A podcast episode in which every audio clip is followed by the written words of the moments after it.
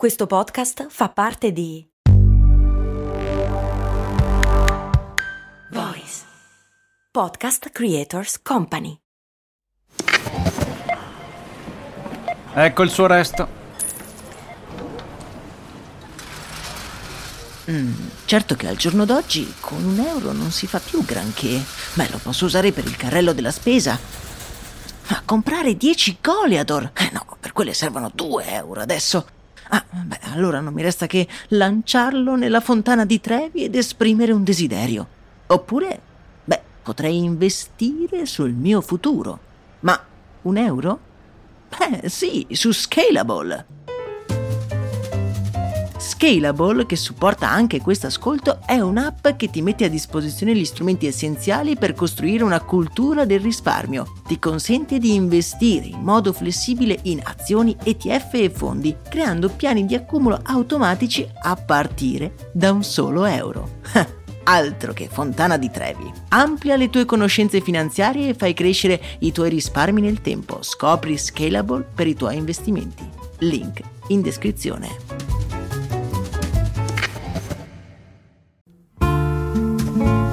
Nel dicembre 1993, una giovane coppia italiana è in attesa del loro secondo figlio. Dalle analisi preliminari sembra chiaro che sarà un'altra femminuccia. Ah, una cosa in meno a cui pensare. Riflettono i due una volta letto il risultato. La loro primogenita è infatti una bambina. Almeno per la sorella avrebbero potuto utilizzare gli stessi vestiti. certo, come no. Quei due genitori sono i miei genitori e provate ad immaginare la loro sorpresa quando invece della sorellina annunciata sono arrivato io. Eh? Surprise! Da un momento all'altro i vestitini rosa di mia sorella non andavano più bene, serviva il blu e quindi dritti in negozio a comprarmi degli indumenti adeguati. Ma perché tutto questo? Perché il rosa è un colore femminile e il blu invece è da maschio? Chi lo ha deciso? Per rispondere dobbiamo come al solito riavvolgere il nastro della storia. Tenetevi forte perché scopriremo una storia sorprendente e bizzarra che nasconde anche questa volta delle motivazioni, guarda un po', di marketing. Prima di tutto dobbiamo mettere le cose in chiaro. L'uso sociale di assegnare il colore rosa alle femmine e il blu ai maschi è prettamente occidentale. In altre parti del mondo infatti non si assegnano colori così in modo netto. E poi forse vi sorprenderà sapere che anche alle nostre latitudini questa pratica diventa comune solo in tempi relativamente recenti. Se prendiamo per esempio una foto di fine 800 di una famiglia, quindi fine 800 poco più di un secolo fa, i bambini, sia maschi che femmine, venivano vestiti vestiti di bianco, il colore della purezza, che era anche un colore molto pratico e in qualche modo anche economico. A livello di praticità, gli abiti bianchi, converrete con me, sono indubbiamente più facili da lavare, mentre per quanto riguarda il livello economico, pensate un po' alle numerose famiglie di fine 800. Un abitino bianco usato per il primogenito poteva essere utilizzato sia per i fratellini sia per le sorelline. Oggi invece è socialmente inaccettabile vestire il fratellino con gli abiti rosa della sorella oppure viceversa. Le cose cambiano all'inizio del 1900 quando i colori vengono piano piano accostati ad un genere. In un articolo del Ladies Home Journal del 1918 si poteva leggere come il blu fosse un colore perfetto per le bambine, mentre il rosa ottimo per i ragazzi. Sì, avete capito bene, il blu all'inizio era stato assegnato alle ragazze, mentre il rosa ai ragazzi. Ma lo so cosa vi state chiedendo, qual è il motivo dietro questa scelta.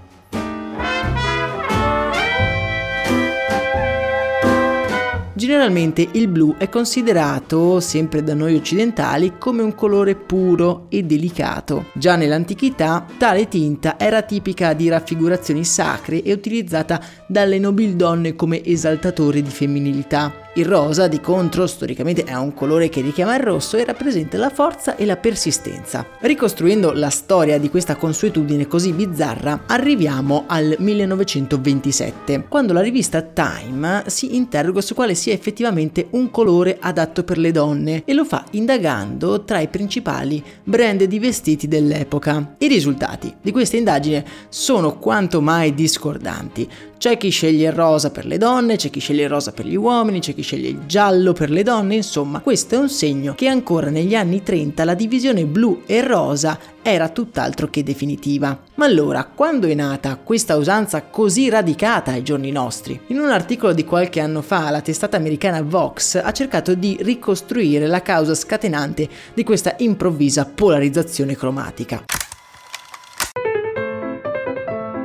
Tesi è che durante la seconda guerra mondiale le divise delle lavoratrici e delle volontarie impiegate al fronte fosse effettivamente blu e indossare abiti rosa fosse in qualche modo un segno di allontanamento da un periodo buio come quello della guerra. Altro fatto degno di nota è stata la presidenza Eisenhower. Forse perché il generale eroe di guerra vestiva di rosa? Ovviamente no, ma lo faceva la sua famosissima moglie, Mamie Eisenhower, che guarda caso alla cerimonia di insediamento indossa proprio un vistosissimo abito rosa. Data la popolarità della First Lady, il suo stile diventa ben presto uno standard fra le signore americane. Addirittura l'opinione pubblica comincia a chiamare il rosa come Mamie Pink, rifacendosi proprio alla First Lady. Possiamo quindi identificare quello come il momento in cui le donne americane e poi di tutto il mondo a seguire hanno deciso che il rosa era il colore che una vera donna importante indossa. Altro turning point della nostra storia è il film Funny Face del 1957, dove in una scena la protagonista si diletta in una canzone diventata poi famosissima chiamata Think Pink, durante la quale si consiglia alla donna moderna di bruciare il blu e il nero, colori come detto associati alla guerra, e di darsi al rosa, di cambiare insomma vita. Pink Pink c'è da dire che il rosa in quel periodo diventa un colore popolarissimo al di là del vestiario femminile oppure del sesso del nuovo nascituro e contamina un po' tutti gli oggetti considerati relativi alla casa come le cucine, i mobili, i sottobicchieri e via discorrendo. E poi questo accostamento nell'andare degli anni 60 diventa sinonimo di donna perché appunto in America negli anni 60 la donna era la regina della casa. A cavallo degli anni 60 e 70 il rosa viene boicottato dall'ondata femminista di quegli anni identificandolo come un'autodeterminazione della donna vittima del patriarcato. E effettivamente fino agli anni 70-80 il rosa perde molto del suo potere femminile, fino all'avvento di una tecnologia capace di far diventare il binomio rosa-donna socialmente inattaccabile. All'inizio degli anni Ottanta, infatti, con la diffusione delle ecografie prenatali è possibile determinare in anticipo e facilmente soprattutto il sesso del nuovo nascituro e questo comporta la possibilità di addobbare la nuova cameretta con il colore per il o la nuova arrivata. A livello di marketing questo è una vera e propria rivoluzione. I brand cominciano a spingere su questa distinzione cromatica tra maschietti e femminucce in modo da aumentare il volume delle vendite totali. Un capo facilmente riutilizzabile come un vestitino per neonati diventa socialmente inaccettabile se il sesso del nuovo nato è diverso dal precedente. Si crea quindi una motivazione inattaccabile per consumare di più.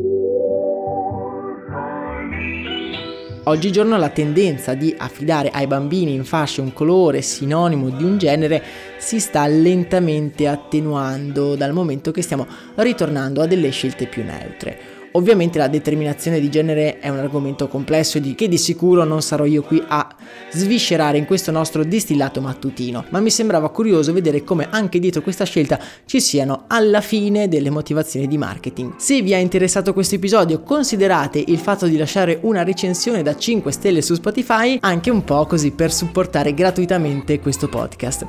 Per oggi è davvero tutto, nella speranza di avervi un pochino interessato io vi auguro una meravigliosa giornata, noi ci ascoltiamo domani con un nuovo episodio, in descrizione poi trovate tutti i link utili, un saluto da Max Corona.